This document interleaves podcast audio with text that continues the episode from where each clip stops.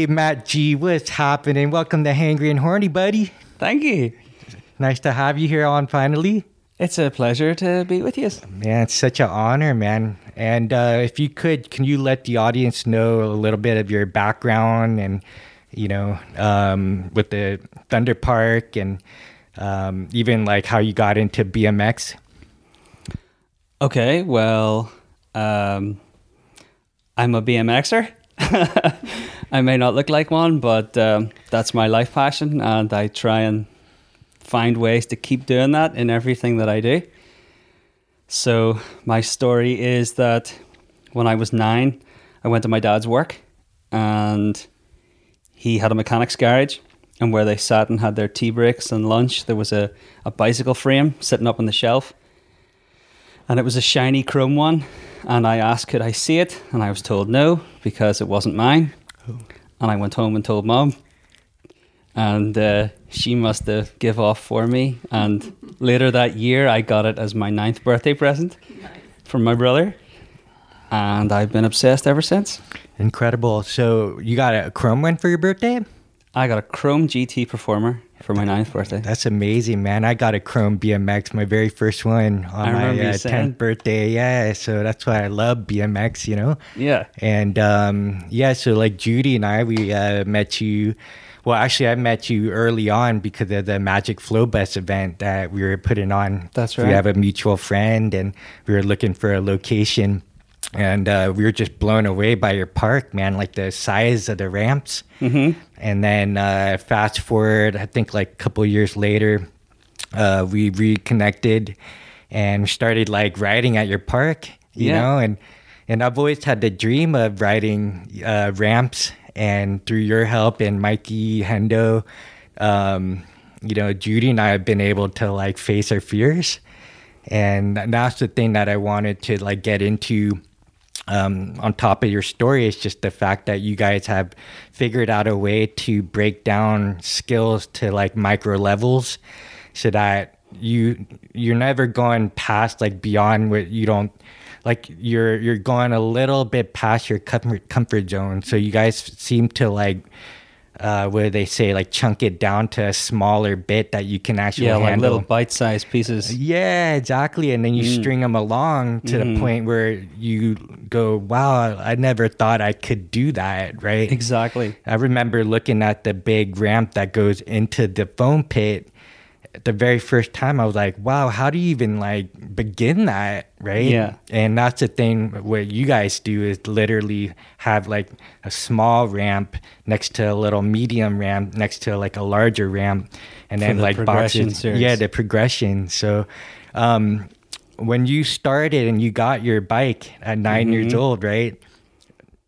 Did you learn the hard way or like how did you i absolutely learned the hard way. And my legs will prove it. Um, i think within 15 minutes of getting that bike i could do two tricks. Really? Wow. yeah i was just so hyped. I had like 100% energy and enthusiasm for that bike because well i wanted to see it for ages and my brother was already into bikes but not for doing tricks he actually pulled them out of the dump, did them up because dad showed him how to work with his hands and he sold them for like to make his own money, you know? And I thought that was so cool. You could go into the garage at our house and there would be bikes hanging up and they would be a big pile of rust one day and they would be like sitting like new a week later and that was all my brother. Now I don't ever remember him doing tricks, but he always had bikes about him. Okay. Um never gave me any you know, didn't even give me a go on his.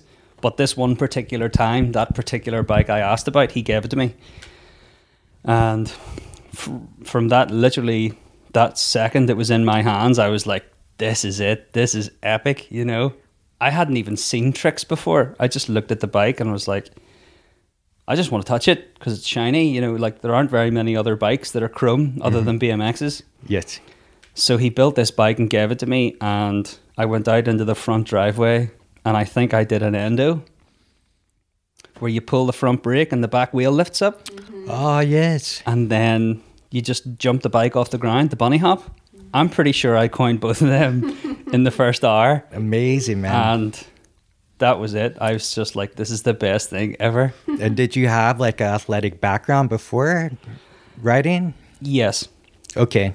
So when you're ginger, you gotta you gotta be good at sports. yeah, yeah, yeah. Well, that's the point. Uh, that's kind of funny that you brought that up, but we should do a little cheers with some Irish whiskey. Sure, sure. Yeah, cheers. Cheers. First time Uh, drinking whiskey ginger. with a Coke. it's gonna make me a man. Yes. so yeah, being ginger, Yo. you got recruited to just smash. Yeah. Um, when I when I played football as a kid, I was uh, a centre back, and my nickname, my coach nicknamed me Psycho, because I would relentlessly do whatever was needed to either get the ball up the pitch or away from the goal, and I just like ran and ran and ran and ran, and thinking back on it now, that's really funny. I actually think the coach Davies now passed away. But um, thanks for the nickname, Dave. I'll, I think I've lived up to it in a couple of ways. but um, yeah, I, I loved sports. I loved running. I loved jumping. I loved track and field. Uh, in school, I loved every kind of sports. I wanted to win it all. I wanted to. I was just super competitive. And when I got a BMX, I was super competitive. I was like, this is great. I love it. I want to be the best. I want to be better than everybody. But I always wanted to do it socially. So, you know, you can do BMX. It's a it's not a team sport. You can do it on your own on your own time, on your own terms, and I did that, but I find it most enjoyable when I did it with people. Okay. And that's, you know, that's something I maintain to this day, you know. It's so social. You know, you can I have so many friends all over the world.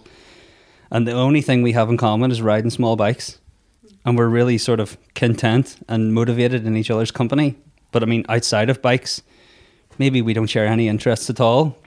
But you know, when we're there and together and doing it, it's just it's awesome. Yeah, it's one of the my favorite communities, you know, because uh, everybody's really friendly and helpful. Um, you know, I won't name any sports, but some of the other communities can be a little bit uh, more intimidating. They may have like a chip on their shoulder. Um, you know, I, I don't know why like the BMXers seem to be a little bit more down to earth and friendlier. Um, but you know, that's what it is. Well, I mean, I think you can you can be part of somebody else's success a lot in BMX.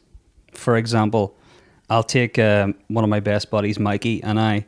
We are super competitive with each other and have been forever. But if he's learning a new trick and I'm there and I'm giving him a bit of feedback um, that gets him closer to the trick and then he does it, I feel part of his success and he does the same for me and he feels part of my success. So we're getting better because of each other, you know, and that's really satisfying and you form really good bonds with that. And I mean, I met that guy tw- like well over 20 years ago because he fell off showing off to me. He'll he'll not say he was, but he definitely was. Yeah. He was like, "Hey, I'm I'm the older guy. I got a good bike. I'm going to show this kid what's up." And his brake lever caught in his pocket, and he fell really bad. Yeah. like proper fall. And I kind of just thought, "Jeepers, I need to go and see if he's all right." So I went over and kind of he was completely tangled in his bike because of the way he fell. It was super gnarly, and I kind of helped him to his car, and then that was it. We've been buddies ever since That's amazing. traveled all over Europe together, started businesses together, done all sorts of things. So the thing is, you were mentioning that you guys would give each other feedback and like feel part of that success. Yeah. You know, when you're the guy, the other guy that you're helping, coaching, like actually, Yeah, so we like coached each other. Yeah. for like well over a decade. and so that's not happening with the other sport, the action sports.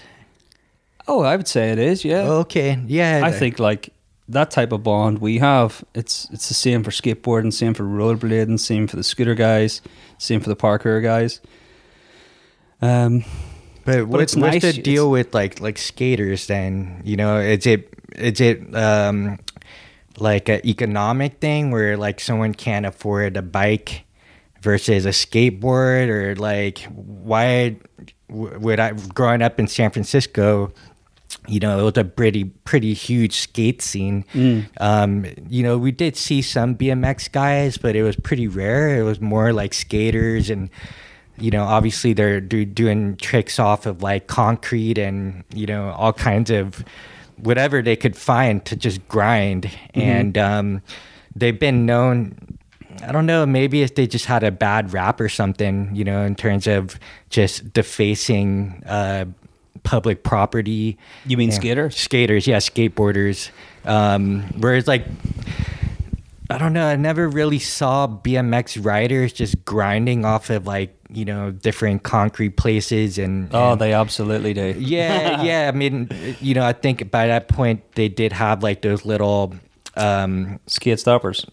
uh, they had those, but like for the BMX, the actual like the the post that comes off the wheel. Oh yeah, trick nuts. Yeah, yeah. It's uh like they actually started to use that, but um, but yeah, I was always curious, like why as a group you would always see the skaters were more like that jackass side where they're always like egging each other on and um, sometimes there'd be like fist fights and stuff and you know um, illegal activity i've always like wondered why that was happening with them versus like bmx like why was it so different I actually don't even think it is different. okay I think they pretty. I think we're all pretty much in it for the same reason. yeah Um, there's a lot of freedom.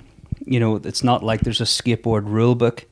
You know, when you start, you know, playing soccer, football, rugby, hockey, tennis, anything in school, there's this infrastructure and these rules, and there's coaches and there's ways to do it. And then you grab a skateboard or you grab a bike or a set of rollerblades, and you're just like, I'll do whatever I want, my way, my terms. Now, I don't always think it's a rebel thing. Okay. You know, it's not like people are getting into skate as the sort of two fingers to the man type of thing. But ultimately, there's a lot of freedom to be had, and you know, you're making a lot of your own decisions, and you're forming bonds with other people when you're all kind of like it's like it's like managing risk, but on your own terms. It's really exciting. You know what I mean? You're not looking for someone else to tell you how to do it, or you should this or you should that. Now, don't get me wrong. In the actual business we run, we actually add a little bit of structure into the unstructuredness of the sports, but that's really only to stay in business. You know, like as a business trying to promote urban sports, we need to be seen to be doing things safely and in a sort of risk managed way. So that means helmets, that means like introductory coaching workshops, which I think are an amazing thing. But if you just want to grab a bike or a board and go and do your own thing, you absolutely can. And we see it worldwide. So I don't really think skating is different to BMX. But I think the point that you're making is when you first asked, do people get into skateboarding because bikes are too expensive? Maybe. You know, you can have a really good skateboard, I think, for 100 quid, whereas a really good bike starts at 400. Now, I know it wasn't like that back in the day because my first ever brand new BMX, I jeepers, I was BMX many years before I had a brand new bike. I was just like secondhand everything out of the dump, whatever my buddies would give me, you know, anything like that. My first bike was 170 quid, brand new. okay And, and, it what year was that Mm, mm, 99, 99, 2000. okay wow okay It might have even been 2001. yeah so i when I remember my uh, first, like actually out of the box new bike, right BMX. Yeah i remember like back in like 87 when i got my chrome bike um, i don't know what my mother had paid for it but when we were shopping i remember you know these brand new bmxs were anywhere from like 150 to 250 and up uh, Mm-hmm. us dollars like back in like the, the 80s right Mm. um, so I I don't know what skateboards were, but I imagine like they were significantly uh, cheaper. So, oh yeah. yeah, By today's standards, a decent skateboard is 100 quid. yeah. Now, you- Okay, you, you can there buy go. better than that, but I mean, we sell skateboards, complete ones in Thunder Park, Okay, and I think the best quality complete board we have is about 110 pounds. That's a good deck, good you know, decent Yeah. trucks, decent wheels, decent bearings. If you're going along the same path translated in a BMX, you're talking minimum 450. Okay. in the equivalent. So yeah, Yeah. you know maybe that is the reason why Yeah. people get into skate because it's way more affordable. Right, right. So that's the thing. Like, if you think about like in basketball, um, the economics of who's playing, who's starting, are usually lower income. Like because you only just need like Up whatever. one shoe- ball, Yeah, one ball, your 20 shoes, people and then like right. Whereas um, and and back to your point in regards to like structure of all these other sports that are typical conventional sports where you have to actually go to a place there's structure there's coaches there's like a tradition where this stuff like sort of came out of you know of course people were biking and skateboarding like probably in the 50s 60s but you know as soon as like the 70s were rolling in especially the late 70s like people started like doing tricks and it really got hot like in the 80s um, especially with all the cool just growing up for me just seeing like my cousins and then people um, on VHS tapes. You know, we were watching like different skate movies, uh, you know, surf movies and BMX stuff. So it was just really cool to see the scene like from the beginning on my end. Um, but to your point, there, you can literally just step out of your house and like go somewhere and ride. So like we would ride like with all our buddies at BMX, kind of like ET Goonie style, right? And then um, every so often, like somebody would like jump off a curb or like try to do a wheelie. Um, I didn't hang out with many guys that actually would like do ramps, but we try to build a ramp, and I just would just go for it, man. I, I've literally fuck myself up, you know, um, and be like a laughing stock to everybody because I had like the um, the courage to like just go for it. Yeah. but I didn't know the progressions. yeah So um, I didn't know like how to like position my body in the air either, right? So- Exactly. and um, so you guys have freedom. It's different from conventional sports. You end up getting your BMX, right? Um, did you co- completely quit like No. sc- uh, school No, sports? Or no. okay, I, I just loved sports. So I actually, I'm pretty sure the time that I started BMX and I quit like Cubs and Scouts. Like Cubs and Scouts is like a really big thing worldwide. And I mean, it's it's a great way for your parents to just go take my kids and do something with them, send them home with skills. You know what I mean? But um, my experience of scouts, as much as it was fun, I, like I unfortunately experienced the really negative side of it, and there was just tons of bullying. You know, the, there was a load of camaraderie, but like, sorry, somebody had to be the, someone was the target. You know, someone's always the joke, and being the ginger guy, you know, I kind of got a little bit tortured in Cubs and Scouts, and it just it got boring. You know what I mean? It's just like I can run faster than you, I can jump higher than you, I could probably knock you out in a punch, but you're not going to stop giving me jips. So I'm just like, I'm tired of listening to it. I'm going to go on BMX. So I did. I'm pretty sure it was around about that time where I kind of said to mum, I'm not doing that anymore. I'm just not interested in it. I like it, but the crap that goes along with it's just a bit boring. So I stopped that and got into BMX. But right up until, well, geez, even now, you know, the, my whole way through high school, I think I set a shot put record that never was broken. And the school's knocked down. So I got that one forever. it's immortalized. yeah. Uh, no, I, I enjoyed all parts of um, sports. I like running. I like long jump. I like javelin, shot put, football, rugby, basket. Like everything you could do in school, extracurricular, I did it. Pretty much everything. And I always enjoyed it. Um, so I'd be doing I'd be doing something physical pretty much all the time. I, I was never overly academic.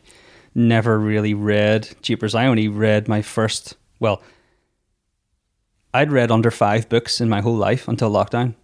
I've only just started reading. I would much rather go and run or cycle or swim or just do anything because, like, I know what it's like to experience the buzz of physical activity. I know loads of people don't because until you really push yourself and you're absolutely exhausted, and then when you're resting after your exercise, you're like, wow, I feel amazing. I know what that's like, and I wish I could get other people to experience that too. Uh, people who are close to me. you know, people who would say, "Oh, I don't like, I don't like exercise." I'm like, "What? You're not even living, Right. Come on, don't like, I don't like exercise." I've heard that, and maybe somebody watching this will remember they Yeah. said that to me. But you know, it's just one of those things. You I- grow I- up either being introduced to it positively or finding a way to avoid it. I just think that people, the same kind of thing, that they weren't given the proper progression. And you have a lot of uh, coaches and trainers out there that are literally putting people through the worst, horrendous, ex- just exhausting workout on people like first time. And there's going to be sore for probably weeks and, you know, after their very first introduction. So, whether it's probably like physical education class in uh, in school too may not have been like pleasant too, right? Because like you probably had like a PE teacher that didn't want to be there or was like a jerk Or didn't even do physical activity themselves. Right they were just like, do this, do that. yeah Yeah. yeah exactly right so you have that that combination of things and and because like what kid doesn't like to play right? Like where did where that i mean if you think about exercise if you could just turn it into play or reduce it to some kind of progression where the person doesn't feel like they've just been beat up in a fight or something right? And uh, and i think that's the same thing where you uh, mikey and hendo really helped judy and i with the progression of BMX to a point where we're looking back after a year or even two years now, and it's we're just like, wow, that's incredible, like what we could do. Where if we look at like where we are now to where we we started, if we looked at ourselves now, we would have been like, like wow, you you guys are gods, right? And and um, Yeah, so- you can full on ride skate parks. yeah, yeah, and, know, and I, that was my epic. dream my whole life because we didn't have the resources, right? We didn't have. Um, I think that's the other bit to the question too. Is when we were coming up, you in the '90s, me in the '80s, like there wasn't any like skate parks so much. Maybe more in, in, in California where I'm from, but that was just starting to come out like in the 2000s. So we didn't really have access to these things unless we actually built the ramps ourselves. Um, so yeah, I, I'm just like going off on a tangent, but like literally the exercise part is like we feel good, but if you could turn it into plays, you can change it into a, a thing where you're progressing a little bit over time, where you're building your capacity over time. You're not getting sore. You're not, you know, no pain, no gain kind of thing. Yeah. Um, the same with uh, all the action sports. You guys seem to get it right, where you you broke it down to these like little bite-sized chunks. Yeah. Um, so th- there's loads of different ways to sort of look at what you're saying, right? So I can relate to that in the sense of Maxwell, my kid. He actually doesn't like exercise. So if I want to take him for a long walk, he wants carried. But if I turn that long walk into a cycle on a bike where we're up and down things and whatever, like turn an adventure into it, he will pedal for hours and hours and hours. I have had him pedaling a seriously long distance. Like we've maybe done like two miles already, and he's five. You know, he would never walk that, or well, maybe he would, but you know, he's kind of as soon as he feels a little bit of a burn or whatever, you know, he's like sits down, wants carried, put them on a bike, make it fun, go for days. you know. Yeah. Um, but So there's like a monotony that people avoid, you know, like walking, or if you're just like mindlessly mindlessly pushing weights up and down, right? Yeah. There's no fun to it. Yeah, well, I guess it's all about your your mindset beforehand, isn't it? You know, I don't enjoy going doing mundane things in the gym, but I enjoy an adventure of some kind. So, I would I would say I would never. I've maybe done it once or twice. I would never go to the gym and sit on a on a, on a bicycle and pedal for ten kilometers. I would just get my bike and go and cycle for ten kilometers and see the sea and see whatever I can see while I'm out and about. You know, because that makes it interesting. Um, so if you are going and thinking about everything physical as a boring, repetitive process, yeah, of course that's going to take the shine off for you.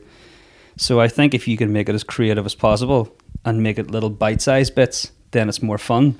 So I'm kind of thinking to myself, you know, to to promote urban sports to people who've never done it and let them think, well, you know, just try it. It's not it's not really boring.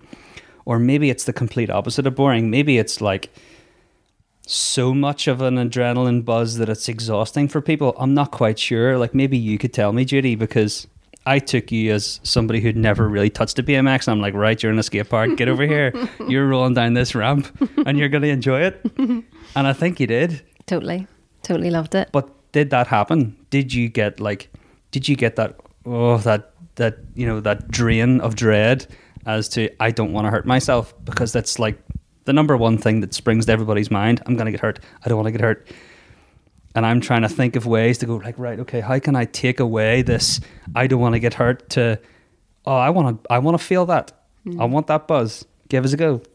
Oh it's definitely there because yeah first time on that BMX I'm 40 I'm very aware of all the injuries I've had over the years.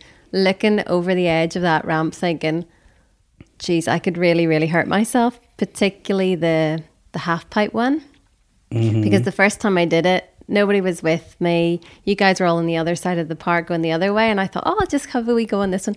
Didn't realize that you kind of really need to put the wheel like straight on rather than sideways. I went sideways, and of course, like did you? Uh huh. Me and the bike fell right down. That's why it took me I don't know how long, like six months, to get over that fear to do that like tiny half pipe mm. because it was just like the fear of the pain, and then you're kind of my head was visualizing. Well, I could like the handlebar could go in here and the pedal could go in there. And it was kind of like, oh, jeez. But going off the other ramps, like I was, they were easier to do. Mm. And every time I did one, it was like that proper, like, I did that. Like super excited, like beyond excited. And mm-hmm. it was mm-hmm. like, I did that. And then bit by bit, and sometimes I'm like in there with the other kids, and they're like half my half my height. You know, like, geez, I don't know what, you know, some of them are like four, five, six year old. No, they're more than that. Six, isn't it, in the park and upwards? Yeah, six up. But some of them are like tiny little things on these like tiny little scooters, and they're flying off these ramps. And I'm like seriously having heart palpitations about going up. and they're like going for it, and they were so lovely as well because that's the thing. Didn't matter who was in the park, whether those guys that were like amazing or older or the younger ones, they all waited and let me have a go as well. You mean because it was like scary. I kind of needed to make sure that nobody's going to go in front of me, and you know, even like little younger kids were encouraging me because mm-hmm. they could see I was scared, and you just yeah. think that's such a nice environment to have that in. Isn't it? And it didn't matter my age, and it didn't matter that I've got grey hair, and it didn't like it didn't matter. They were kind of like gunning for me, and you yeah. think that's really lovely. Yeah, I wanted to say something because that she made a uh, Judy made a great point with uh, the intimidation factor.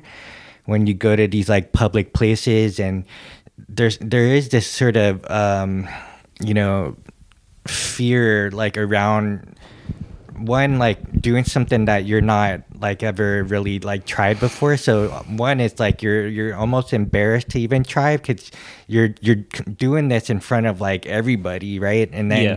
uh two is um you know like i said the the crowd the sort of typical crowd of uh, action sports back in the days when i grew up in san francisco was it was pretty like intimidating because of the chip on the shoulder maybe they're involved with other like illicit illegal activities and you know so you didn't like go to these places because you know you're worried that you're gonna get jumped right but i've been jumped before like had my my hat my favorite hat taken by like a couple of older guys um you know I was like, wow, I'm not gonna even bother trying to fight these guys, right? They, they're just like whip my ass. Mm-hmm. So I just like gave them my hat. But I imagine I mean, I've heard a lot of stories of uh, people going to like a park with their bike or their skateboard and getting jacked. Like their favorite bike and skateboard, and like mm-hmm. a, a, gang would come by and it would just like take their stuff because that's where they would hang out. They would do drugs. Yeah. So it was really nice to be able to go to like an indoor park at Thunder Park with you guys. Uh, one because it is very inviting and um, you know, obviously the ramps are intimidating, but like Judy was saying, the community is very supportive. You guys are really supported, and um, you know, you don't you don't feel like you're gonna get jumped. so, if we're gonna if we're gonna talk about Thunder Park for a second, um, that's currently Ireland's largest indoor urban sports park. So, urban sports park is a newly or recently coined term of skate park. But I'll tell you what, I didn't actually want to use the word skate park because of the exact stereotype that you just mentioned. Okay, so I mean, I must be, I'm a BMXer of 25 years. So I've seen a lot and I've experienced BMXing all around the UK and Ireland and various parts of Europe like France and Germany and Holland and Denmark and stuff, places I've gone to to meet friends and compete. And a lot of the places that you go to, you see skate parks and they have graffiti on them and there may be like a beer bottle lying around or like a a blunt end or something. You know what I mean? You're just like, oh, this is a kind of a sketchy place. But actually, that's everywhere. You go to a kid's play park, you can find a beer bottle and a blunt. You go to a football pitch, you can find it. You go to a flipping bowling green, you can find it. It's not like it's exactly just skate parks, but it just so happens to be that you're always going to get that everywhere. That just so happens to be one of the places I believe has kind of held on to that stigma the longest. You know, like skaters or skate culture or people who go to skate parks have their hoodies up because they want to hide their identity. Never mind the fact that it's global fashion, you know, or that it's an undesirable place. Don't get me wrong, I've been to skate parks all over the all over the Europe. I was going to say the world, but that'd be a lie. um, and there is that kind of vibe you're talking about everywhere. So I love the industry and what I do so much. I wanted to make sure that people experienced something that was the complete opposite of that. So, of course, it's a skate park. And the term skate park is literally just a name for ramps, mm-hmm. you know, that have a coping at the top and there are various shapes and sizes. It doesn't mean they're only for skateboards or they're only for rollerblades or only for scooters or only for bikes. A skate park's for everything. But I decided to not use the word skate park so that when I brought people into that environment, they experienced something that would break the stereotype in their mind. You know, I'm not going to come in and see a load of people supping a beer, stoned, looking like they're undesirable. You're going to come in and you're going to see clean and tidy, and you're going to see smiling faces, and you're going to be welcomed by staff who literally come and talk to you when you don't even want them to because they're checking if you're good or if you need a lesson or if you want advice. And like that, in my mind, is only going to develop and encourage more people into it, you know, because if everybody's thinking that it's dingy and undesirable, then it's going to keep that stereotype and maybe people are going to get into it because they think it's cool. Oh yeah, I'm going to I'm to maybe get into BMXing or skating and go to the skate park cuz then maybe I can buy weed. Like, I don't know, I'm just making this up. But, you know, I don't want that to be the only thought around skate parks. I want people to think that I can go here and I can invest my time and energy into becoming confident because I have confidence from being a BMXer. No doubt about it. You know, I wasn't, I was shy when I was younger. I didn't really sort of talk to girls or speak up too much. But when I got to a point when I was in my teens and I could do tricks and I knew that I could impress everybody around me, that changed things for me in my mind. And I held on to that right up till this morning, where I had a really cool conversation with somebody who I'd never met before. And it gave me a lot of sort of hope and inspiration about things that I want to do with the exact industry, the exact BMXer type person I'm identifying as. I want to keep progressing that, keep, you know, keep using it so I can stay away from the real world of work for as long as possible and enjoy it. And I mean, I got my confidence from biking. So did Mikey. So did Hendo. Hmm. You know, you take Hendo, Mikey, and I off bikes. We're just guys. You know what I mean? Put us on bikes, and we're kind of like superheroes, maybe to some people. Oh, definitely. You abilities. guys are definitely like superheroes for us. I mean, I definitely had the background of, um, you know, playing uh, sports just like you, was athletic. You know, even like when you threw frisbee with us for first time on the beach, you know, you That amazed me too. Yeah, yeah, right. It's like like it's there. Like you just kind of had that um, aspect, but you know, back to your point, like you guys have developed yourself to a place where we just look at you guys like, wow, that's that's really superhuman. The the tricks that you could do, the height that you can go to, even if you bail, your like cat like reflexes, the ability to like roll out of it or slide out of it is super impressive to me. Your awareness, like, and if you talk about like they call it like vocabulary or um, you know, in terms of like, let's say the English language or something, but you guys have a certain vocabulary, a mastery of being able to do like poems, right? Versus like someone just learning the language for the first time.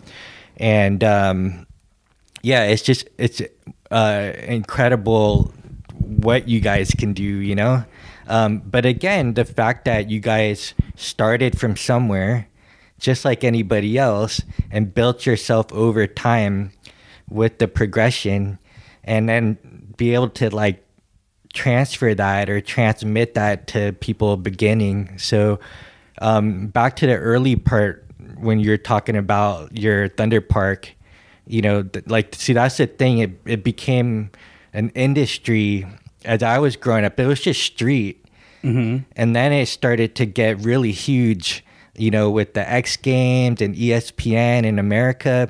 And next you know, like it hit the suburbs and people that had money.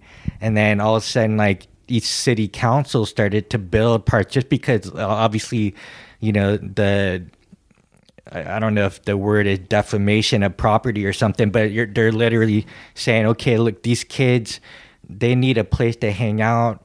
They don't like to go to school, or if, you know, they don't like to play school sports or organized sports. So like, this is their outlet. Why don't we give them a place where they can go be a little community? So that was great, man, because like not only was there the skate culture, you know, or the BMX culture, action sports, but like music started getting into the scene and the art. So they had a place to do like graffiti, That's right. right? They had a place to like listen to music, hang out. Um, so that was cool to see like that development in culture and progression. That if you were one of those kids that were into the conventional stuff of school and like, you know, just regular sports, but you liked this like sort of alternative scene, then now you had like an option to go to that. And it was like the resources were being built. Yeah. As I'm listening to you, I'm actually, you, you've made me think about my friend Matt, who is a DJ now.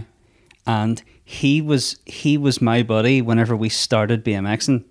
So I got a bike around the time that he got a bike. So we were both into BMX together. And after BMX, or even while he was BMXing, he got into graffiti. And while he was getting really good at graffiti, his bike got stolen. And it was like such a good bike, he couldn't replace it. It was just so valuable. And his parents couldn't replace it. So while he was waiting to try and get a new bike, he got into music. Hmm. So that just like almost encompasses nearly the full kind of urban lifestyle and culture around what we love and do. So he's went from being a BMXer to an artist, and now he's a DJ, and like he's a really well known DJ. And I think it's class because you know he still respects his roots. Every now and again, I'll get a message from him. You know, maybe it's the picture of his bike from 20 years ago, or I'll see a bike like what he used to have for sale on eBay or something, and I'll send it to him. And be like, "How cool is that? Yeah. That's the bike you used to have." You know, so those those cultures are all very much intertwined. You'll find that like DJs were BMXers, or they are BMXers, or BMXers are also artists, or you know, like even just before this conversation, I bumped into a girl who I haven't seen in years in the yogurt tree in Bangor, and she's a graffiti artist and a DJ.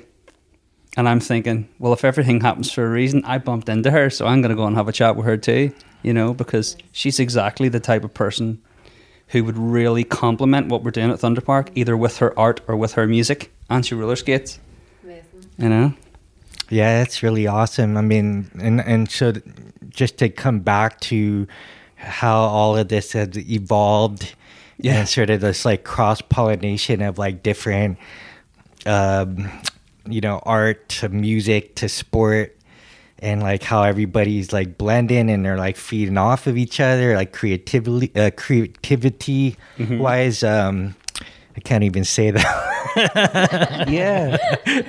but um, yeah, it's a uh, it's just so so cool to see the uh, the growth of it. You know, from when I started, Yeah. um, and then to actually see it go private. So in your case, you have like a private facility, and to to be able to, I guess maybe like control the environment to the place where you, to the point where you can make it safe for someone you can make it comfortable you can make it like warm and welcoming and you know there's the camaraderie that comes around with it and and um so what's cool is for judy and i being in our 40s that we can get to live out what we wanted to do as kids, but it was just too intimidating, or there was like cost factors or, you know, fear factors around being around that kind of culture. And, uh, you know, so what I love what you're doing is that you're literally providing a place for anybody to begin at any age. Yeah, You I- know, like even your dad was like going down ramps and he's like in his 70s, right? Yeah, that's right. For Father's Day on his 70, when he was 70, I did a, a BMX lesson with him. and I kind of just asked him, I was like, listen, will you do this? And he's like, yeah. And I'm thinking, great, but I really need to make sure this goes okay. and it did. And he really enjoyed it. And it was like, you know what he's like? He's just so chilled out. To him, it didn't even matter that it was his first BMX experience of his entire life at 70. And he just did it. I was like, listen, dad, you need to put your feet like this. You need to put your hands like that. Keep your body in this position and do this. And he just did it. He was like, he was like Max. He was going before I'd even showed him. And then I'm kind of running after him, you know, trying to control the elements for him or whatever. But you know what? He had a total blast. So if I was to, if I was to think what my kind of, what I think my purpose is, I have like immersed myself in something for a long time that I really, really enjoy. I've met my wife doing it. I've met my best friends doing it. I've started businesses doing it. I've traveled because of it. And I'm thinking, if I can create an environment where people can experience what I've experienced and get the buzz without all the injury and the drama and, you know, all these things, all these reasons why we don't do new stuff. If I want to create a safe, controlled environment and bring you in, just like what we did with you guys, and say, give this a blast. Put your feet here, put your hands here, pump your tires up to this, you know what I mean? And just kind of put a little bit of something in place and then let people have a blast. I can't think of too many people in all of the years. I'm like I'm 15 years now doing skate parks. I can't think of too many times ever where somebody just said, "No, I don't like it," and stopped and left. I, I can't even think of one time. You know, Yeah. And that's a- pretty cool. That's oh, super cool, man. I mean, we, you know, like I said, I've been in the scene of this for so long, and I understand when it comes to learning and like the like just teaching people and te- and learning how to learn. Um, again, like you you're just thrown in a school, and they're like, you know, just throw you in the deep end. They don't even teach you like how to learn. You follow like what their their curriculum is, and it's kind of like just following orders. So there's never like a, a creative way or like outside a box way of, of thinking outside of what you're given. Yes. And what I love about the world that you're in is that there is so much creativity, there's so much fun to the point where learning is just like automatic. And uh and then like just taking that and applying it to like reading books or learning anything that's academic or more cerebral. It's the same process to me, but I never knew that. It was just like I don't want to be here. I don't want to be learn. I don't know why I'm learning this in school. If they could find a way that was more like playful, fun, and it seemed like outside of you know maybe kindergarten or you know the earlier formative years where you're using a lot of color different kinds of materials like once it started to get into like the serious academic subjects it was just like it really depended on who your teacher was right Totally. And- like I can think of I, I know whose teacher I know what teachers I liked in high school, and coincidentally, I did well in all their subjects, bar one, by the way. You know, but she was a total drill sergeant, and I did well in her class, but I did not like her. You know, Mm. and has that grade helped me in life? I don't know. I, I, I genuinely think spending loads of time BMXing, as much as it really peeved off my parents when I was younger, I think it's been the most the best investment of my life. right? Because that's a thing that you learned, like street knowledge. You learn being out in the real world. You know, a lot of people are like coddled. I find I, I I certainly was coddled when I was younger. That's why I was very rebellious. Rebellious. I was trying to like get out of the cage. Um, I may not have been as rebellious in terms of like talking back to teachers or being disrespectful, but I would do things like on the back door or the back end, right? I find ways to like sneak out. I find ways to, you know, maybe break some laws or something. Like, thank God for like uh, statutes of limitation. But you know, it was just like in high school, I just kind of reached this point where I had like a double life where like I could be academic, but I also would like sneak around and do like fun shit. And, um, and be an athlete and be in organized sports like ice hockey. I, like I literally loved it. It was instant. BMX was the same thing. The only reason I didn't get so deep into BMX is just it was so painful, man. But again, I didn't have I didn't break it down. I didn't think I thought I just had to like just go like send it, you know. Yeah. And um so I just literally like said no, I can't do this, but that's why I like surfing. I think that's really common. I think what you're saying is a pretty I don't know, is it a, is it a primitive thought? Is it like I need to be good at this? So I don't think I can be good, so I'm not going to try. I'm going to find something else to be good at. And I and I mean I know for a fact that's really common. You know, a guy messaged me this morning. I have something for sale on social media, and a guy messaged me and says, "Have you got anything cheaper? Because I don't want to spend too money, too much money in case I don't like it." Or no, he said, "In case I'm not good at it." And my reply to him was, "Nobody's good at it. Be okay with not being good, and don't try to be good. Just make sure it's fun." And I kind of turned the conversation to, "Hey, you want to buy something off me to come and ride the skate park with me?" Hmm. You know, so who knows how it's going to go, but it's so common. It's common. It's so right? common I that- didn't realize it. I don't I don't want to go through the pain of getting good. Is it cool? Don't. Just just go through the pain of having fun. You know? I got an interesting statistic. It's statistically six hundred percent more dangerous to carry baskets of clothes up and down stairs than it is to ride a BMX in a skate park. I love it. That makes so much sense, right? Like you see so, many like if you're gonna break accident. something like a knee or an elbow or a flipping jaw, why not have a great time Mm-hmm. than be doing something really mundane? You know. Now, don't get me wrong. Many, many more people carry baskets of clothes up and down stairs than ride bikes. But the point I'm making is that's a legitimate stat, and touch wood. That's re- that's wood. Isn't it? yeah. I've done all right. Yeah. 25 years on a bike, I've broke loads of stuff. Loads. Pelvis, elbow, fingers, arms, hmm. teeth. I've ripped teeth out of my mouth and had them put back in. Yeah, yeah. And I've compression fractured vertebrae, broke my tailbone, broke my kneecap, broke my toes. And I have loved it. And it's healed and it works. And See, like you know- earlier, you were actually like convincing people to like join. Now you're convincing them not to join. yeah, but, what their point was is because like it's common for people to uh, when they assume the worst. assume the worst, but also like to. they think that they have to like at least in my case because I was pretty fearless. I would just take chances. Yeah. When I was younger, and I would just like try to emulate what I saw.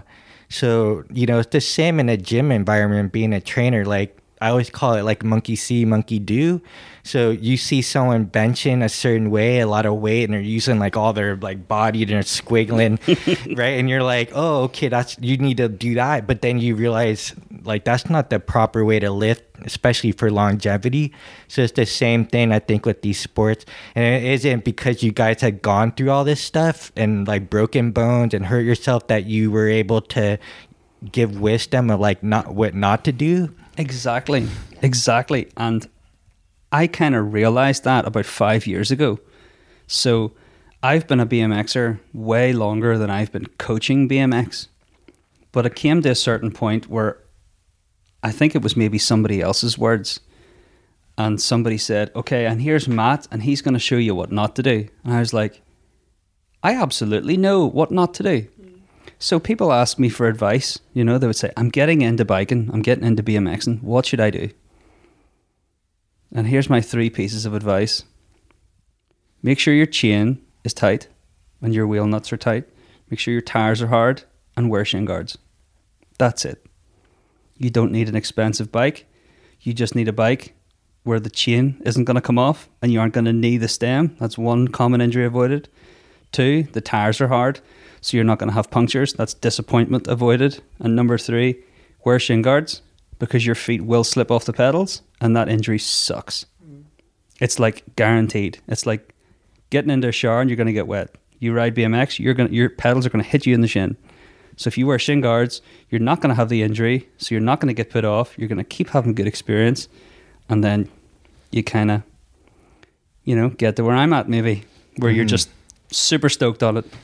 Yeah. Like even last Thursday, I had a session with Mikey before going to the the bar again to see Ken, and I fell off like five times in five minutes, and I thought to myself, my leg is going to be black. It was aching, and it is black. I've got a ginormous bruise, but like, so what? I had such a buzz with the guys, and we made a funny video, and like, it's gonna heal. Like, no big deal. I get it. Like, it it's sore as heck, but like, so what? Yeah. You know, that's I- your level, right? Like you guys are that's your thing, you love it. Um in our case, um we were able to progress like to a point where we didn't have to like like fall so hard because you guys are literally going higher, you're going faster, you're, whatever you're you're spinning around, you're doing to me it's like martial arts on a on a couple of wheels, right? Yeah. um you know without like like hitting somebody uh, that would be a, a sport bmx fighting That'd be a guaranteed injury. but uh no it's just so neat because what we think is possible it's incredible in terms of our confidence level if if there was one thing that we took away from BMX even if we never like went bigger on bigger ramps or was just the fact that we could get to a place where we didn't think was possible and if we decide to go to the next level where there might be a little bit of higher risk or a little more pain, like physically from a fall, um, just the takeaway for us is that it like transferred to life. And so what we learned through you guys, we could apply that same principle to anything, any kind of skill, even just like public speaking, right? Like to to just have someone go to the front of the class and just give them a little bit of exposure looking at like the classroom. They don't even have to say anything. They don't have to have some important speech. They literally just go to the front of the class and just look at everybody, scan the class, look everybody in the eyes, and then sit down, right? And then the next time they get up, next time they look, do the same thing, but then they say like a couple sentences, introduce themselves, and then sit down. And then the next time, right? You, so you just build it up over time. And I've been able to apply that with like um, guitar, with kettlebells, right? Like, So, do you think whenever you're in the skate park and there's a lot of people there and you drop in to have your run and it's all eyes on you, is that a little bit what that's like? Yeah, yeah, that feels like a, a public speak. Because that was what I was trying to say is everybody's looking at you, so you're I never thought of that. Yeah. But that totally makes sense. And, you know, I knew BMX gave me confidence, but maybe that's the way that it actually happened. You know, going to a competition is like, I can remember it now. I just wanted to be sick, you know, as in like physically throw up. I was so nervous. And then you kind of drop in That's dropping in is when you start. It's just like going down the ramp for the first time, and then you're in the mix. You're doing it. Like dropping in for competitions. The second I realized that I was doing what I do, and I was in my comfort zone, I then kind of relaxed into it. My biggest problem was I didn't breathe. So I could gain confidence by being. I think I've ridden a BMX in front of maybe maybe ten thousand people. In Germany, maybe less, but it was like absolutely ginormous crowd. And at those types of events, I I would have people who would message me even now saying, "I remember you from Cologne in Germany, two thousand and eight you know, because it would be like, I don't know, my birthday on Facebook or something, and I'm still friends with that person, and they'll be like, hey, you did that trick. That's a nuts feeling, like. But, like, you know, being in front of everybody for that moment, I'm guessing. I'm guessing that's where my confidence came from. Mm-hmm. I think. Yeah, it's it's uh, the thing is cool. Is in most things in life, you don't understand why you're like practicing so the same with like organized sports. Like, why are we doing drills, coach? Like, we just want to scrimmage. We just want to play, right? And it's like they're teaching you all the little like progression, the skills. But if they had told you like why they were doing that, and then you saw the result, then you're be willing to invest more time into developing the skills and then stringing them along to create like a performance. So you have like rehearsal. So you have like you know, let's say right before your big BMX uh, contest, you're warming up, you're doing your rehearsals, you're going through the, your bike lines and stuff. The same thing for any like major performance, whether it's backstage for a concert to, um, you know, maybe like a ballet or something, or, a dance like performance. There's always like a rehearsal, and then the high that you get, right? That's amazing when you do a public speech and everybody's clapping or laughing. They come up to you after like that was incredible, but how can you reverse engineer that? And that that took time for me to understand, and so I just kind of had to learn the hard way. And with our wisdom, I hope that we can like pass that on to the next generation. And uh, it seems like it's starting to happen because of YouTube and always these like different platforms outlets for uh, people to pass that wisdom on. But you know, just seeing Judy's transformation, not only in health, but just facing fears and facing things that she thinks are like ultimate consequences of you know breaking a bone or something you know it's it's so neat to see her I, I almost get more enjoyment you know seeing her get past a fear where she realized like oh my god it, it the fear was bigger than the actual thing that she was doing mm-hmm.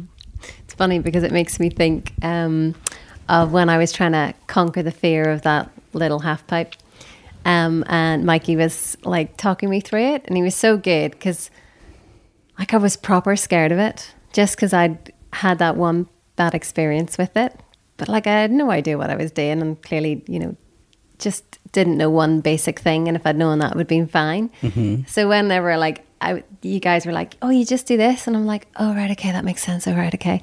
But then just the fear, like the drop stuff. So once I'd like literally just done it, I was like so pleased that I'd like gone off and I hadn't messed up and I got to the other side and then I'd done it a few more times.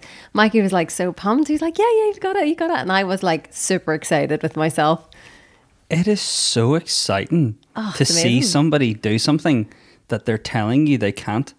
I totally buzz off that. So, and it's this whole like, I want to turn can't do into can do, mm. you know? So, or like haven't yet, you know? So, like what you said, like I can remember seeing you drop in and you being like totally freaked and then it happens and we're like yes i knew it was going to happen not because the i told you so but it's just like we've got that person another 1% you know and but, even if you didn't do any more percent it's still that fact that you're going to go away and talk about that and be like i thought i couldn't do that then i did and like i love that totally doesn't matter what it is and it wasn't like for me that was not 1% that was like massive it was like massive massive because like when I really wanted to do it and like thinking about the next step up from that literally scared the life out of me. I'd like then transferred the fear over to the next the, the next like bigger half pipe. Yeah. And Mikey's like, Yeah, you can totally do it. We'll do this next. And it was so funny. I was like, I'm just gonna go to the bathroom. I went to the bathroom and cried. 40 years old and I cried. And it was because I had this thing where every time I'm like scared of stuff, I roll it all up together in this ball. It's sitting here, and then I'm facing that jump off a cliff or that whatever it is. I put it all into this thing. And it's like if I can get over all of these fears, not just this fear of doing this one thing, I like put it all in this one event, which is complete nonsense.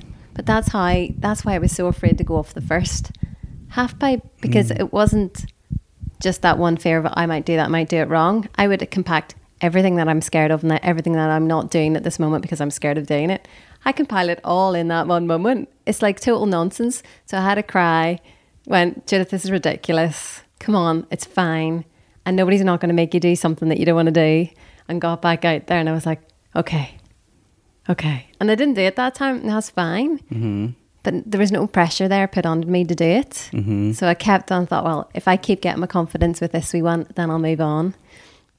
And then ages later, when I was there, um, Mikey, because there was there's one one of your ramps, the rock and roll ramp. Yeah. I was like so wanted to do it, and I'd tried. I think it was a week or two before, and it was so funny because I didn't even know if I could cycle up it. So I went on to the other. I can't remember what you call these ramps, and I basically like climbed up to it and mm-hmm. carried my bike up to it, mm-hmm. and then I'm sitting there, and all the little kids are like flying on and off it, and they're kind of waiting for me, and I'm like, no, no, you go first, you go first, kind of thing. And I sat like up there, and I was just like, oh crap, I can't do it. And I literally like took the shame of carrying my bike and went down the other and just went off it. And then I think Mikey must have seen me and he was like, Judith, you can do this. And I'm like, I don't think I can. And he's like, right, okay, what we'll do. And he just stepped it out and he was okay. I want you to like cycle from here, really pedal on the flat bit, da da da, and then you'll get yourself up. But I'm going to be that other side. So if you can't get it up the ramp, then I'm going to push you that last little bit. So like did what he told me, uh, flew up the ramp right at the top. And he's like, geez, I didn't think you'd do that. That was easy. And yeah, and that was the thing because I hadn't even thought, oh yeah, the whole process of actually getting up it totally changed my whole concept of, well, if I can get up it, I can get down it. That's exactly how I teach dropping in. Mm-hmm. And I try to use reverse psychology all the time because you just, you learn these traits in people and then you're like, okay, we're only going to get around that by doing it a different way. So this is this is like a little mantra I came up with ages ago, like in T13. What's the point in being at the top of the ramp to roll down if you can't get back up once you get down?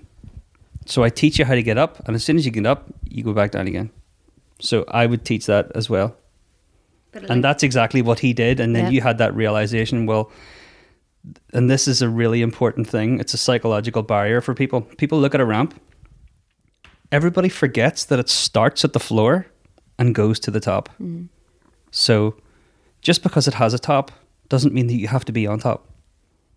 You know, you can climb up a ladder, one foot in the middle, the very top. You know, it's really scary at the top, not so scary at the middle, and not scary at all at the one step. So by you going up the ramp from the ground and then literally getting to the top, you're just like, well, I've already done the journey just in reverse. Now I'm just going to go back down again. You know, rather than looking at it from the top and just seeing the sheer drop to the Yeah. floor. Yeah. you know, and that's kind of that seems to be how everybody's brain works. And like, hey, don't forget the ramp starts at the floor. Mm. Use the bottom. You know, people would come in and they would look at the send it ramp. Little do they know it's the safest ramp in the whole country. It's so wide you can't go off the edge. It's so tall you can't snag your front wheel on the top. Hmm. Show me a ramp safer than that. There isn't any. But because it's the tallest and it's designed to give experienced riders maximum speed but unexperienced riders maximum safety, people see the height and think sheer drop to face. Mm-hmm. and it's like you have more chance of being hit by the moon than having that fall. Yeah. It's just, you know what I mean? So I can relate to what you're saying. But I, And it's that's cool that he was able to articulate that to you in a way that you were able to. because I tried, and my logic was you get to the top and then you go off it, Mm-hmm. and that was just way too scary. I mean, so when it was the, oh, right, you just do that and get to the top of it. And then once I was up, I was like, oh, I didn't think I could do that. And I just like, it was super easy. Mm. I just. And that buzz for you must be nuts. Yeah. Because, sorry to, sorry to jump into your story, but like when I started BMXing, I was riding seven years before a skate park opened. Wow. So we had no ramps for a really long time. So your experience in my beginnings, plus six foot of ramp mm. in your first six months, that must be nuts. Mm. Like turbo buzz. like I've, I don't even know how long it's been since I've had that kind of buzz, mm. you know? But, but like, amazing. how cool is that? Totally. Yeah, I definitely noticed that because it carried, it carried over, not just that night, but a few days after, maybe a whole week. I could see the difference in Judy in terms of the translation of that buzz to other areas of life. Yes. And that's what I love about like BMX. You know, I mean, I, I don't know, it's just something primal. I, I think it's like because we went from as human beings to just like, you know, being bipedalers of walking to the invention of the wheel and then putting two wheels on a frame and then pedaling with the chain just to like locomote through space and then I don't know what why that feels like an extension of ourselves like with the technology um but my point is with like Judy to see her using a technology yes. to experience like another reality yeah, and real, realizing you have abilities you didn't even know. Yeah. And then you, I don't know, like maybe you have such a sense of achievement and gratitude that you just take that good vibration with you onto the next thing. And that's what I really kind of hope for. Like, I'm not always really using that exact terminology, but ultimately, I want to like dare you to do something in the most positive, encouraging way possible so that whenever you do do it, no matter how small, to us it may seem to you it's going to be huge, then you then you go away and you're just elevated. You know what I mean? And we want everyone to come in and have a cool experience and be elevated and just come back for that top up. Yeah. Like I was saying to Carolina, that's my wife, we went partying on Saturday night in Belfast for the first time in donkeys because you know the whole world's been hiding inside for a long time. So we went to this night out in um, in Ballyhackamore. Now it's not actually a nightclub; it's a working men's club that this DJ duo called the Night Institute have hired out, and they do their own nights. And I go there specifically because the quality of the sound is excellent. So I mean, there's hundreds of nightclubs, but not all hundreds of them. The music sounds really, really good sometimes it's pitchy and like I have sensitive ears, so I can't really deal with a sound system that's kind of screaming at you. You know, it's just not a nice experience. And that sound system is is awesome. And we had the best night. And I was saying to Carolina, I feel like I'm recharged in a way that nothing else could give me that kind of boost. You know? So we hope that we can create an environment that that people can come in and get a little kick that they don't get anywhere else. Mm. And I guess really that's kind of why we all kind of that's why we do it. Like there's nothing else I do that it gives me that buzz of BMX. And Just like there's nowhere else I can go that gave me the buzz of that night out. Yeah, the sense of feeling alive, right? I feel like so many people are kind of just grinding away, going day to day. I mean, it's understandable, numbed out. numbed out, right? And then you know the weekends come and just blowing their money on trying to like feel numb more. even numb more, or right? Sometimes yeah. numb out whatever has been melting them all week. Yeah, right. And uh, just the fa- the fact that like you learn something new, you're around a cool community of people, you have that buzz because you're taking risk, right? Because the society as a whole is pretty risk averse. Anti-risk, yeah. Yeah. So the fact that like you don't have to take a massive risk where you're like gonna like you know kill yourself doing something but like something so minute that it gives you this sense of feeling alive and a exactly. buzz of, of rush and yeah. and uh, you know that's what we get with you guys. And and on the the, the flip side the token you guys probably look at us when we go in the ice and the cold water as if we were the ones like going up, descended, you know, 20 feet, 30 Well, feet in the air. Two years ago, I did. Yeah. I looked at people swimming in the sea thinking, how can they do that? I stand with my feet in the water and I get like a headache and I have to leave instantly. Whereas, you know, I have been introduced to that in a way where that's another thing that I love and I do it religiously. you right? know? And I have friends and I'm trying to encourage them to come and they're like, I couldn't possibly, I couldn't possibly. And it's like, cool. So you can't roll down a ramp because you're scared. You can't get into cold water because you're scared. You're not going to do a bungee jump because you're scared. You know, you can't drive your car over 70 miles an hour. It's like, come on. Hmm. You know, if you're in the right environment to take a risk and experience the risk, but in a managed way, that's where the super buzz comes from. Right? It doesn't have to be like go full body in ice or cold water. Just put your feet in the water. Yeah. Go barefoot on the sand, right? Like get out of your your Get house out of your way. yeah. I mean literally it's uh I mean, we still have things if we're all like self honest and like analyze ourselves, there's something that we're all not looking at that we know that if we just took like one little step towards we just keep thinking we need to like go big like on the first day. So we all suck at like reverse engineering the issue. yeah. You know i i'm afraid of further education. I feel like if i would only let myself be leveled up with like obtaining new knowledge by the means of reading i could be elevated right? I know that but i still avoid it. I've bought loads of books and i've read very few of them although it's like i have to be in the right state of mind which is kind of challenging. So maybe really that's the exact same thing. Maybe you just need to be in that right state of mind at that right moment, that right time to try it once. Like I can't even I can't even remember actually why. Oh, I do know why. I got into cold water. So we went for Jason, who works with us. We went for his birthday just for an adventure, and we ended up at Bloody Bridge in Newcastle, and we climbed up. Had a really kind of nice experience with Phil, you know, up the mountain and overlooking the sunset and whatever. And we just kind of followed the water down to the bottom and found that Paddy's Hole place by accident. And we thought, cool, yep, we're all up for it. Let's just jump in. And we jumped in. I hated it. It was freezing. it was like borderline traumatic experience. yeah right And then I just mentioned it to somebody, and they were like, "Oh yeah, that's a great spot for like doing cold water immersions." And then we went back and we kind of like psyched ourselves up to jump in and stay there for a minute. Now this is in summer of like 2020, so the water was like 15 degrees. it was borderline warm. But until you know what cold water is, you know, I thought that was cold, but we jumped in and we did it and we got out feeling epic. And I mean, here we are, like what, two years later, still doing it. yep I love it.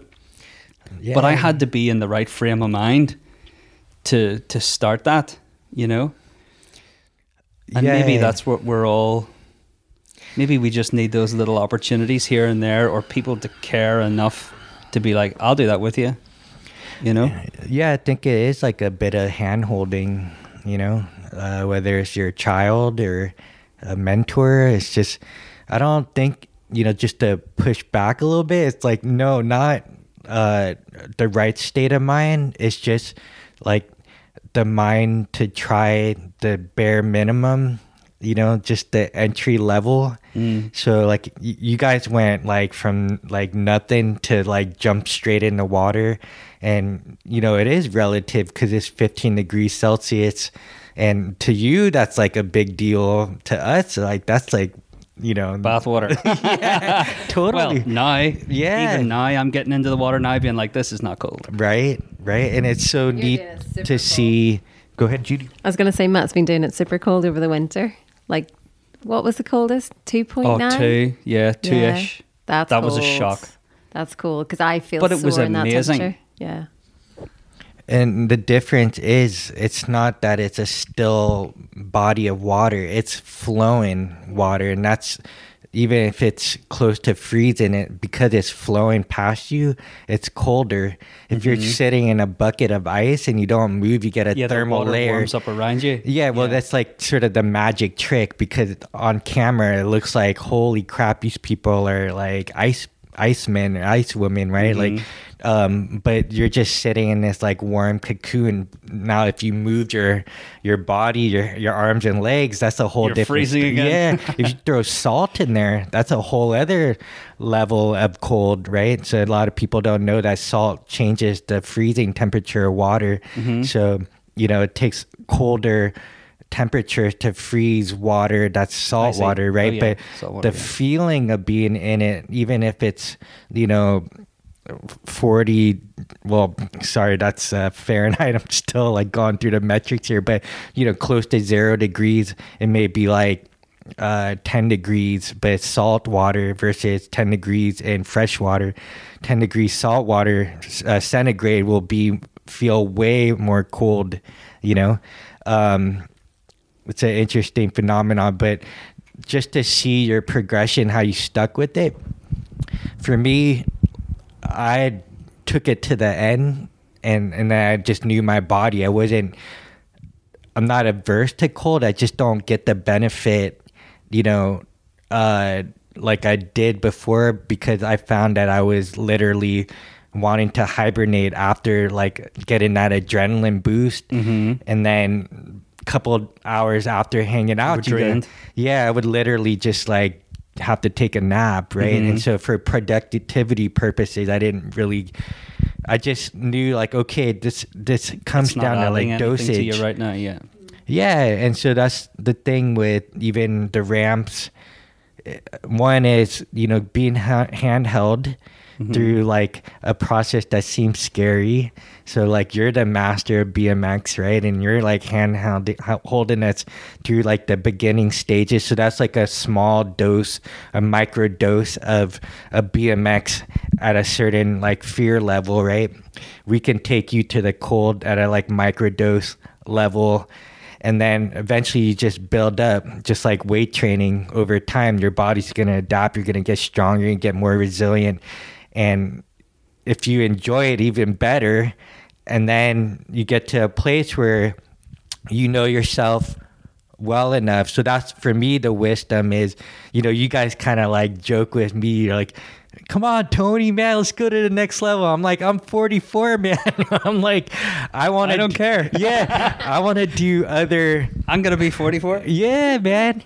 You've been doing it for a long time, right? Like it's the same for me. Like I love doing uh, martial arts and jujitsu, but I also love life, and I want to be able to like not have any broken bones and you know be debilitated where I can't even do other things that I enjoy. So for me at this level, I want to learn like just the beginner stuff mm. to a level where I feel like competent. And if I want to go to the next level and I feel like it could be done safely, you know, then I'll do that. But just like I value my spine, I've seen people that have bad backs and like older folks. So especially people that have gone to black belt level in jiu-jitsu or even higher for Brazilian jiu-jitsu and they're all getting like discs replaced. Their all backs are all messed up. And like, although I respect that they put in the time and effort to get to that level, mm-hmm. I value, I want to be able to use this body pain free as long as possible. So I'll get to a place, Uh, and that's myself, honestly. I'll get to a place where I feel like I'm competent enough, and hopefully I can maybe through weight training build my body stronger so that I could go to the next level. I know exactly what you mean. And I'm at that stage in my life where I've BMXed for a long time, but I'm at level 20 and I know my f- my shape and my, you know, stature has changed a lot. I've maybe peaked out at level 20. Now I'm just making this up. Let's say there's 30, 40 levels. I'm at like 20, for example. But because I've put on weight and kind of got busier with work and life and didn't really prioritize exercise like what I did when I was younger, I know for me to go from 20 to 21 is going to take serious I'm going to have to be lighter. I'm going to have to be stronger because to go from 20 to 21, there's going to be falls. And like, I need to be, I've said this to Mikey, you know, I don't want to try certain tricks that I might even be able to do right now.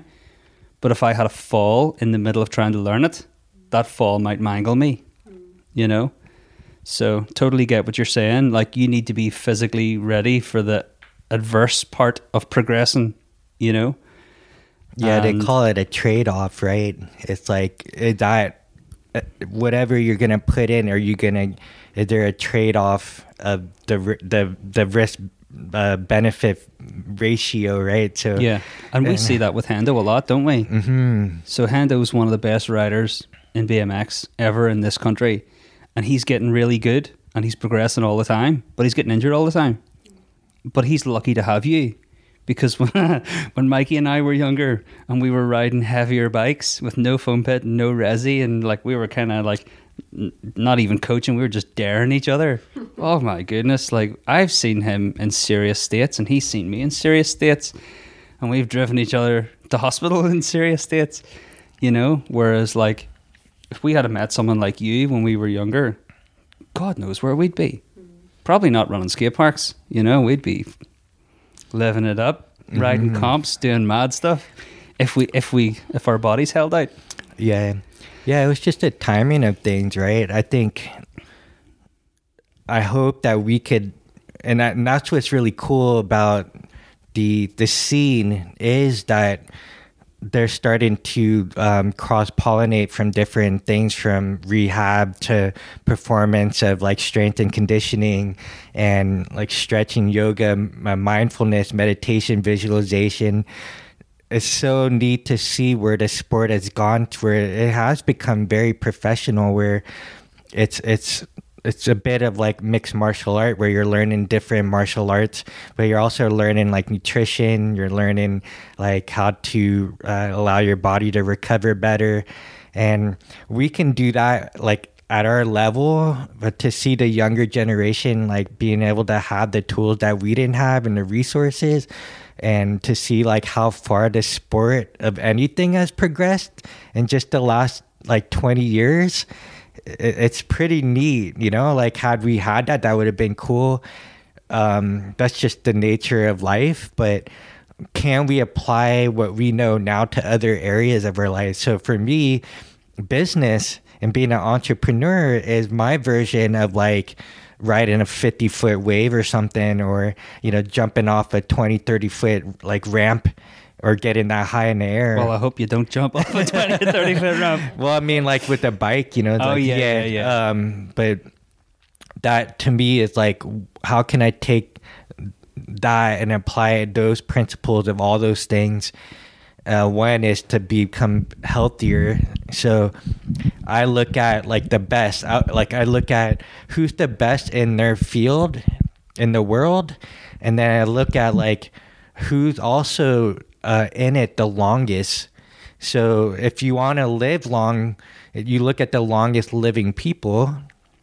You don't see that many buff bodybuilder bodies of people living to like late 80s, 90s, over 100, right? So if you want to live long, you probably don't want to have like too much body mass, especially like obviously too much like adipose tissue, but also too much muscle, right?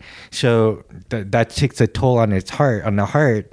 So you you start to study and observe. That, that's why like Judy and I love hanging out with older folks, right? Because they've been there, done that. So we what could we learn? from them the way the kids are learning from us in BMX in terms of how to recover from injuries, how to prevent injuries. If you do fall because you have a little bit of muscle mass or strength or reaction speed, agility, your um, kine- kinesthetic awareness in space. So, you know, you have cat-like reflexes. The way I've seen you guys, I'm, just I'm like a cat stuck in a bear's body. no man that's what's so impressive right because you're you have a bike um a, a, a bmx bike that's for ramps and tricks and they're smaller than like the bmx that i had right so not only are they smaller but you're a big dude on a small bike and the shit that you could do in this bare body like a cat. It's like, holy sh! We're just like, how does Matt G do that? You balance on a wheel and you spin around and then you drop in on that front wheel, right? I I think the fact that I am the complete opposite of what you would imagine a BMXer is, for me, I think that's my literal icebreaker. So, you know, you, you we all can't help it. We have we meet somebody and we have an assumption of them and we kind of sum them up and paint a picture in our imagination and then I make a point to try and show people my passion because really I don't want to try and I want to take it as far as it can go. I want to enjoy it to the maximum, whatever that means. Whether it's education, whether it's facilities, whether it's jobs, whether it's events, whatever. I want it all. I want to do it all. So when I meet people, and that, and you know, I can tell when people kind of write me off, think, oh right, who's this Yeah, guy? judging the book by its cover. Yeah. So I'll, especially if I'm trying to develop the business or offer something or build new connections, I'll bring people to Thunder Park. And I've done this loads of times. Uh, if someone's coming for a meeting, I'll say, wear comfortable shoes. The facility's huge. You're going to do a lot of walking. That's a spoof. You're going to get them on a bike. I bring people in. Sorry. Say that again? I was saying he's going to get them on the bike. so I've done this loads of times, and it's really funny because ever there's that shock panic of oh no you didn't, and I'm kind of thinking well you know you really need to understand what I'm talking about. I'd like you to experience it. Here's a bike and a helmet. We're going to go over to that ramp, and then we're going to talk about whatever we're going to talk about. And I can show you a picture of a girl who I brought in, two women from a Bangor based business. And I wanted my business to partner with their business to bid for funding to do a community project. And these women are in their 40s and they came with comfortable shoes. I gave them bikes and helmets, put them on a ramp, and got them to roll down. And I was like, you know, you're not really going to understand what I'm talking about until you feel it. Mm. And I've done that many times, and I have really good connections and established really good relationships with people whenever one, they're trying something new, but two, you know, they try something they thought they couldn't do. Yeah. And there there is tons. This is where reverse psychology totally comes in. Like sometimes I'll even say, I'll write you a blank check. You fall off and hurt yourself. You can have any amount of money you want. That's how confident I am that you're not going to. I wouldn't be in business as long as I am if people were killing themselves, you know? But you really got to push people. And I'm happy to push people because I know what it's like to be pushed and it's, it's good at times. But the point I'm making is um, I've brought people in and got them to roll down ramps. And off the back of that, we've formed really good relationships. And like what you're saying, I don't look like a BMXer. I just can't help it. Maybe I should change my diet and I would. or, you know, it's irrelevant. But, you know, I'm a heavy guy. I'm like 21 stone. That's, no, I'm, lying, I'm 19. 125 kilos. That's a lot. That's I've pretty much maintained that weight though for about nine years. So, yeah, when I get on a bike and do what I can do, nobody expects it. So then I don't know, maybe I get a little bit more respect or credibility in their mind because they're like, okay, didn't see that coming, mm. you know. And it's like, okay, cool. Well, if, what else can I surprise you with, you know? And most of the really good relationships I've built up in the last number of years, I've been using the bike to break that stereotype or to, you know, completely turn someone's idea on their head. And they're like, well, if, you know, if I'm trying to tell you about a project I'd like you to get involved in and you don't rate it, well, are you maybe using the same mindset while you're judging me as to the project? You know? I'm just rambling a little nonsense. no, but, no, that was brilliant, man. We're gonna be uh, to wrapping and- up um, pretty soon here. So, uh, Judy, do you have any other things that you want that we haven't discussed or come across your mind that you want to ask Matt? Um, well, the thing that I thought of was it's all about fun. When you put fun into the element of what you're doing, it completely changes it. Like, completely changes it. So, you know, for me, I wanted to do those things at the park. I'd seen it. You know, you see like all these little kids just going for it, loving life. It just looks amazing. And whenever you get that little thrill of, I just went down that ramp, or I just did this, or I did that, whatever, it's just that's the satisfaction that's there. And immediately when I did that rock and roll ramp, I was like, if I can do that, what else can I do? Was literally the thought in my head. And that was like universal Awesome. over my whole life. It wasn't just what else can I do in the park. It was like, what else can I do? What else am I stopping myself from doing because I've been scared? But it's fun in the park. You know, you've got awesome tunes going, nice vibes, friendly people, people cheering you on. You know what I mean? Like these little kids are like, oh, well done. Do you know what I mean? Like, I don't know them. They're gorgeous little souls because they saw it was a big deal for me and encouraged me in my journey. And we can do that, whatever. And I think being able to put yourself around pe- uh, pe- people that will challenge you, but will also be an inspiration to you, but then also be a, like a supporter and And they all want you to win. Exactly, exactly. And that was the, what the first thing that we saw at the competition, the first BMX competition that we went to. You guys were all cheering each other on, boosting each other to make sure that they got like that trick, that they were either in competition with each other, but they were totally like, you know, And you know that if you make the crowd make noise, that person's energy will just lift and then they might get it. And if they do, then the whole place goes bonkers. Literally, and it was the nicest thing to see because I've never seen that in a competitive environment. Like I used to do a lot of athletics and running and things. You didn't get that. You know, you might got of a oh well done or whatever, but you could see the pain of the person At best, congratulating you because you did better than them.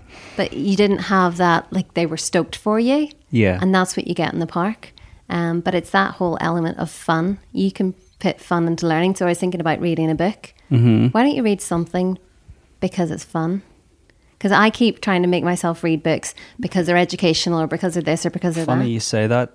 Well, all of the books I've bought and I'm trying to get myself to read are these books that I'm hoping I'm going to have some profound epiphany. And I'm kind of like, oh, I don't know if I have the mental energy after the day I've had to try and get that out of it. I think again you right. need to like uh, chunk it down though. You don't have to read the whole book. Just read like a paragraph, right? Read a couple of sentences, and then next thing you know, maybe an hour goes by, and you're like, "Holy crap! I just read a whole chapter or something." So the same thing, right? I just wanted to say earlier about the. Uh, you made a great point, Judy, about competition, and usually people are, are like maybe shit talking or like trying to like bully each other, or like power play each other into being in a certain uh, bracket of uh, being a winner, second, third, whatever. Like that's the difference I saw in the BMX world is that like you guys were like the the all what do they say all ships uh, rise with the rising tide so you guys elevated The rising all, tide lifts all boats. lifts all boats right i'm very dyslexic that way but So am I. so am I the only one I remember. yeah, um, but you never see that in any other industry. Every industry isn't trying to elevate each other, whether it's school, you know, uh, whether it's like uh, a job or a, a corporation or like an organization. It's rare to see everybody just rooting each other on, or if someone is having a hard time, everybody encouraging that person, like, hey, we know you could do this. And they're cheering, and then that person feels that energy, and it just, it's like something carries them through to the finish line, right? And you see that in the military in some ways. Like, yeah, they tease each other. There's a little bit of like banter, a little bit of bullying, but the whole goal in war is you can't like you have to like do this. Everyone has to go together. That's right, man. And you know, I I hope that what the BMX world does can in a, a good way infect the world that it way. almost seems like and and maybe you've just coined what I'm trying to do without even knowing. I'm like, this is just good. It's all good. It's good vibes, it's good exercise, it's good energy, it's good buzz, it's good camaraderie. So not a bit of wonder I'm trying to get everyone to experience it. I just didn't even know why. I just felt like it was the right thing to do. Because it is a buzz. And you can come on bike nights surrounded by bikers and not even feel like you're BMXers. And you're going to get stoked for us being like, whoa, that was epic. And we're going to be like, I know you're not comfortable doing that. That's so cool. So I- maybe it's a certain type of person who gets into these types of sports because they feel drawn to it. But like, I know personally that I really, really enjoy the social element of it. You know, like the more BMXers are in the park, the more buzz there is.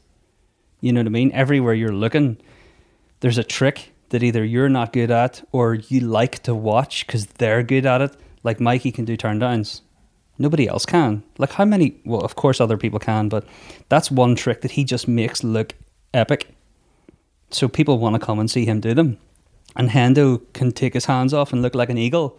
So we all just want to see him do it all day long, you know. And who knows what people are looking at me for? They're just like, I can't be, I can't believe he's not falling off. Maybe that's it. But like, we just enjoy that, and I want other people to enjoy it. Forget backflips. Forget the big ramps. Just roll around. Yeah, that's the thing. Like for us, even Judy would say, just bike around the park.